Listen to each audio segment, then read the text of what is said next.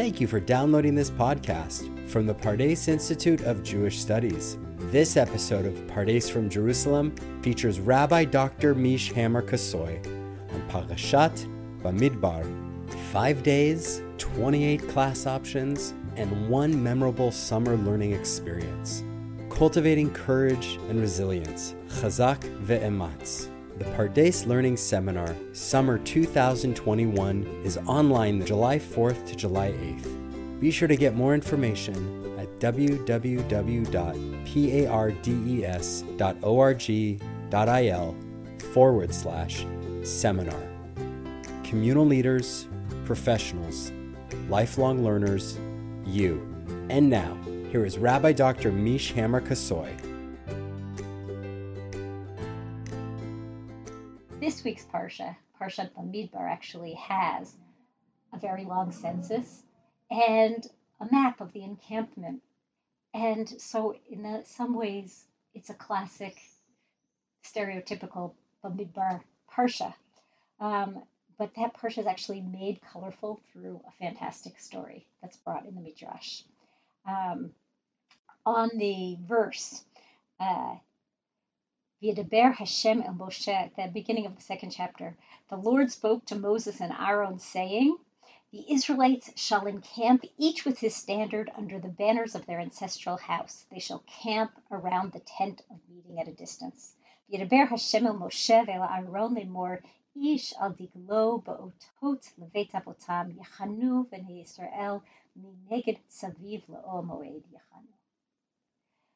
Um, and you can wonder what the heck is with the flags? Why do they need flags? And that's where the Midbar Rabbah steps in with a great story. It turns out, I'll read it first in English and then, then in Hebrew. The Holy One, blessed be He, loved Bnei Israel with a great love in making them flags like those of the ministering angels, so that they would be recognizable. From whence do we know that this is love for Israel? As Shlomo said, He brought me to the banquet room, and His banner of love was over me. חיבה גדולה חיבבן הקדוש ברוך הוא, שעשאם דגלים כמלאכי השרת, כדי שיהיו ניכרים. ומניין שהוא אהבה לישראל, שכן שלמה אומר, הביאני אל בית היין ודגלו עלי אהבה. A flag is a sign of absolute love. Stand out and be seen, marked for yourself. and if um, you've been chosen by somebody else, you can uh, uh, wave your flag and know that you are anointed. That is even better than just having a degel. A flag is knowing that you've been picked, that there's someone who loves you. Wow, right? But then, where did the idea come from for this connection between uh, to think that flags are love? Well, when the Holy One, blessed be He, was revealed on Mount Sinai, 22 myriads of angels descended with God, as it says. God's chariots and myriads upon myriads, thousands upon thousands, all of them are made of flags upon flags, as it says, flagged Dagul Mirvava, flagged among the myriad. Um, what a spectacular sight when they were at Har Sinai.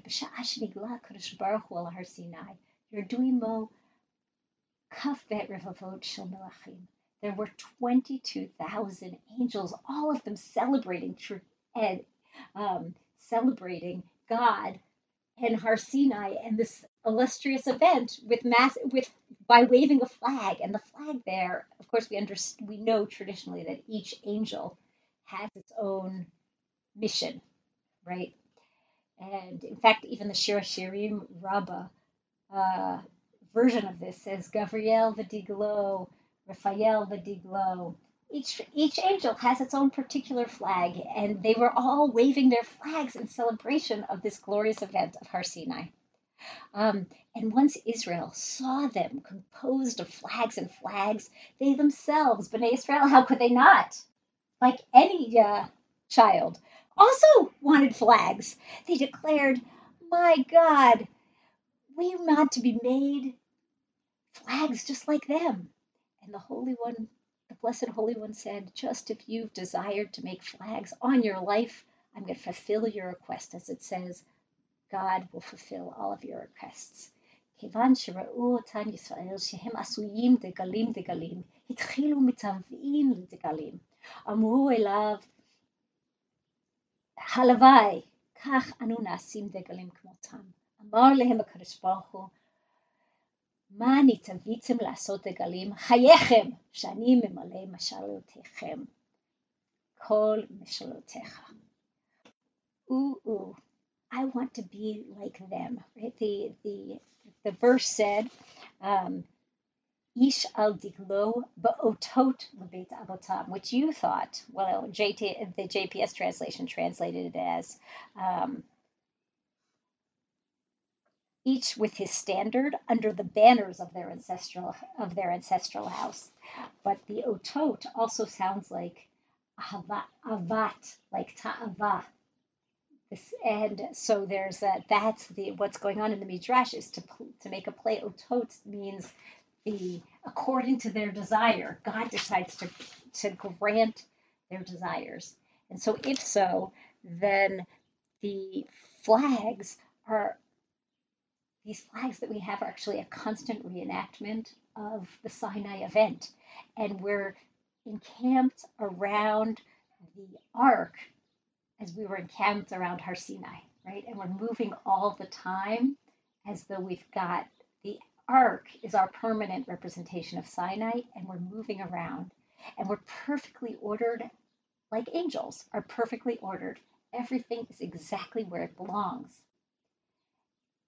wow, right? Because what what the rabbis have done in this midrash is taken what feels like boredom and extreme order and turned it into boredom, glorious boredom, order, glorious order.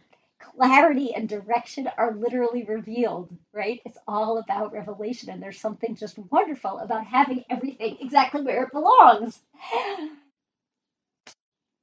I, but where does this come from? Uh, like, what's with this connection? How do they get it? I mean, I know that the book opens with Midbar Sinai, right? Vidber Hashem El Moshe Midbar Sinai. That's the name of the book.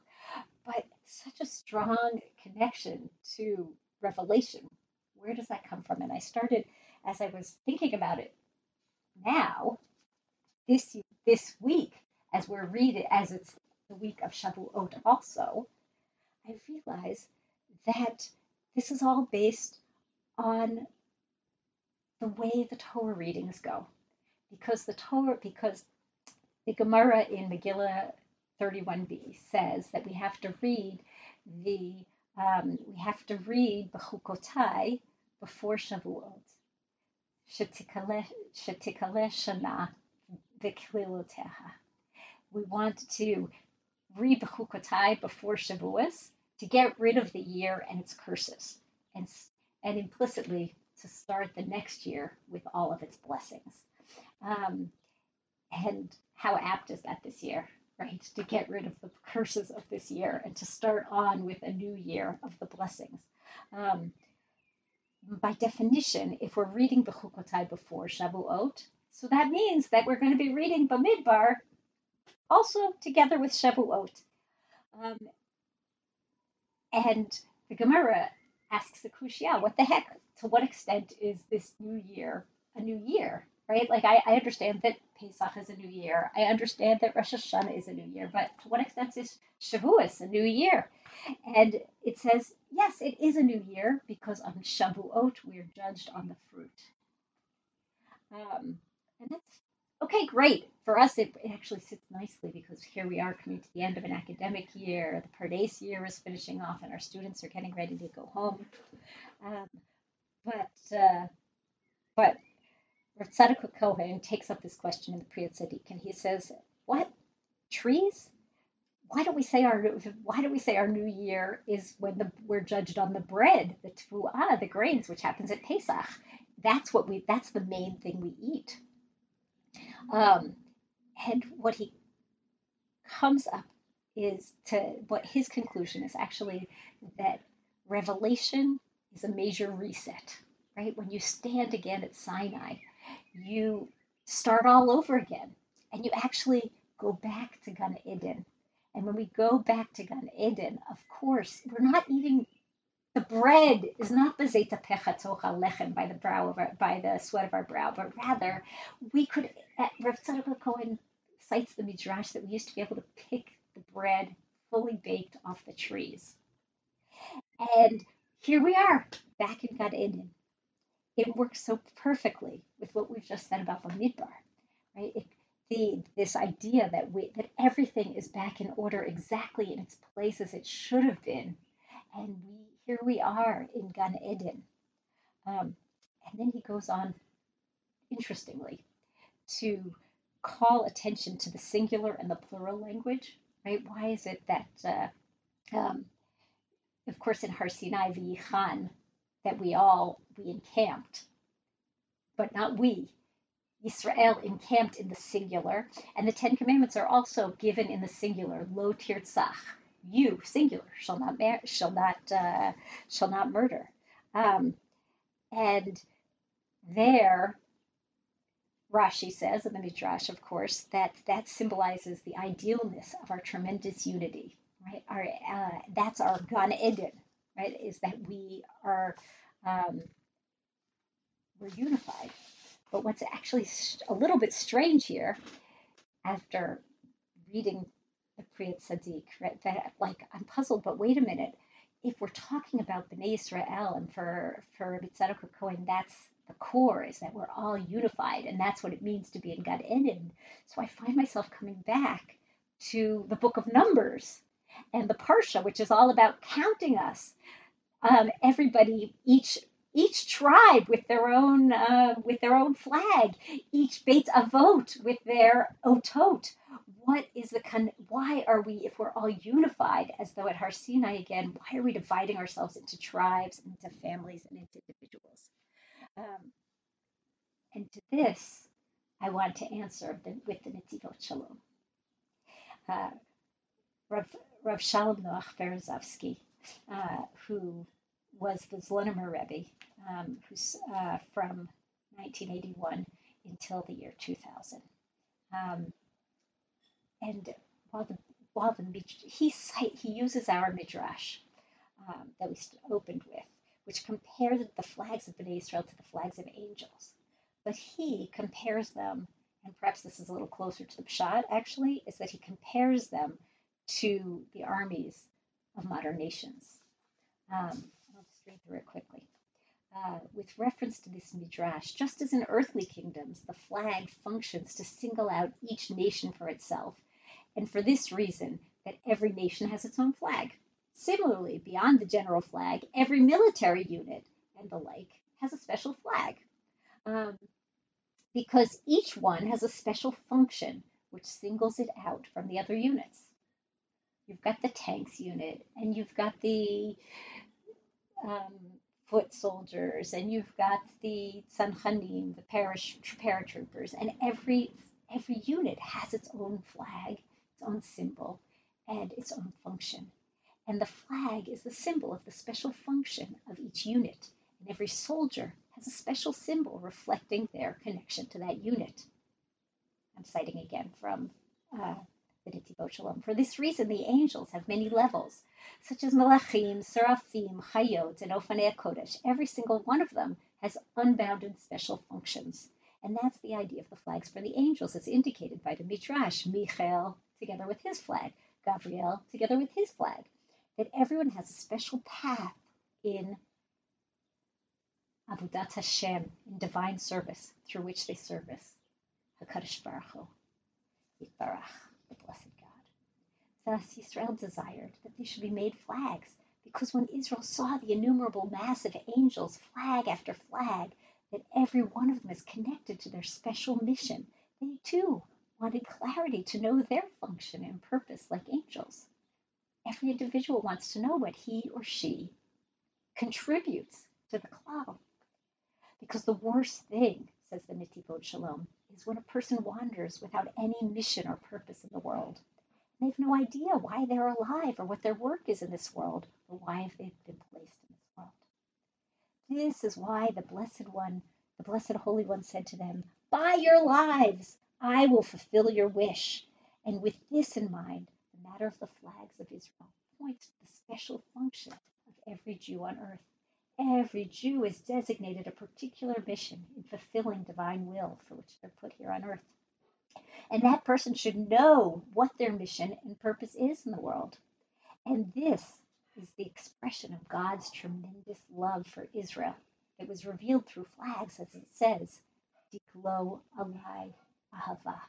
This banner of love was over me. And they made them flags for my name, demonstrating that they are my children and my army. The great love the Blessed Holy One has for Israel is the clarity to know the purpose and special mission of the Jew in their world which has the significance, which is the significance of the flags. And that is the eternal subject of this Torah passage that begins with a counting of the children of Israel to demonstrate that every Jew is a small world to themselves, as we've explained about the verse enumerating Israel by their clans, according to their ancestral houses, telling their names. Um, כמו שביארנו במאמר הכתוב משפחותם לבית אבותם במספר שמות which hints that every Jew has a name and a narrative unto themselves, including a special purpose and a mission for which they are put in the world. And then he goes on to say that it's especially possible to understand this matter on, the, on, on Shabbat Kodesh, as is mentioned in the Shabbat song. Um, Kol Shomer Shabbat Mechalalo because all week a Jew is distracted and confused without calm of mind and thus doesn't have the clarity to know what's their mission, what's their camp, what's their flag. And on, on Shabbos Kodesh, we have the calm to be able to take a deep breath and reflect on our mission and make sure we're flying our, our flag correctly. Um, so the flag is a mission and the identity is it's an identity and the love that God shows for us is giving us a strong identity and also the gift of knowing where we belong and what we stand for. And of course, we're all united in our purpose. We're standing at Sinai all at once. But we're not at all as one. We're actually, each of us has her or his own flag. We each have a unique mission in that larger project. So we've got multiple identities. Some of us are dancers and Jewish. Some of us are accountants and Jewish. Some of us are Americans and Jewish. Some of us are people are uh, people of color and Jewish. We're also humans and Jewish. And each of us have the flag that wave that to wave for our particular identities. And there's a tendency in modern times to sort of see multiple identities as threatening, actually. Right? If you're if you're if theater is your first love, how can you be really dedicated to the Jewish people? If I see myself as a human being or as a woman, how can I be fully dedicated to to Israel? And then Netivot Shalom comes back and reads Bamidbar and says, No, no, no.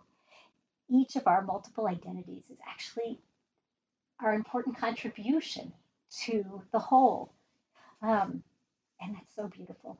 And Amartya Sen's Nobel uh, Prize winning economists actually also notes that multiple identities are essential to us and sort of helping us to take the sting out of binary, binary nationalist identities. Um, that is to say, if we see ourselves as mothers, how can our hearts not break when we see another another mother being bereaved? Um, when we see ourselves as human beings, we remember that each of us are human beings, also made in Tselem Elohim. And so this, it turns out, is the Gan Eden of Parshat Bamidbar. And that's why we read it now together with Shavuot. Let the year and its blessings begin. Give us flags as signs of love, just like the angels have.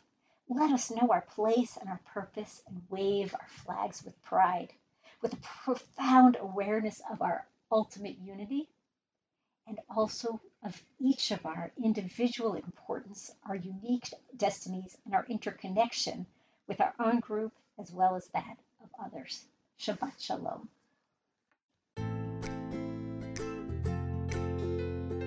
Thank you for downloading this podcast, a production of the Pardes Institute of Jewish Studies. If you liked what you just heard, please give us a five star review wherever you download your podcast today. You can also follow us on Spotify, where you could subscribe and get the latest episodes of Pardes from Jerusalem. Be sure to tune in next week as Rabbi Michael Emerson discusses Parashat Naso. Thanks for listening.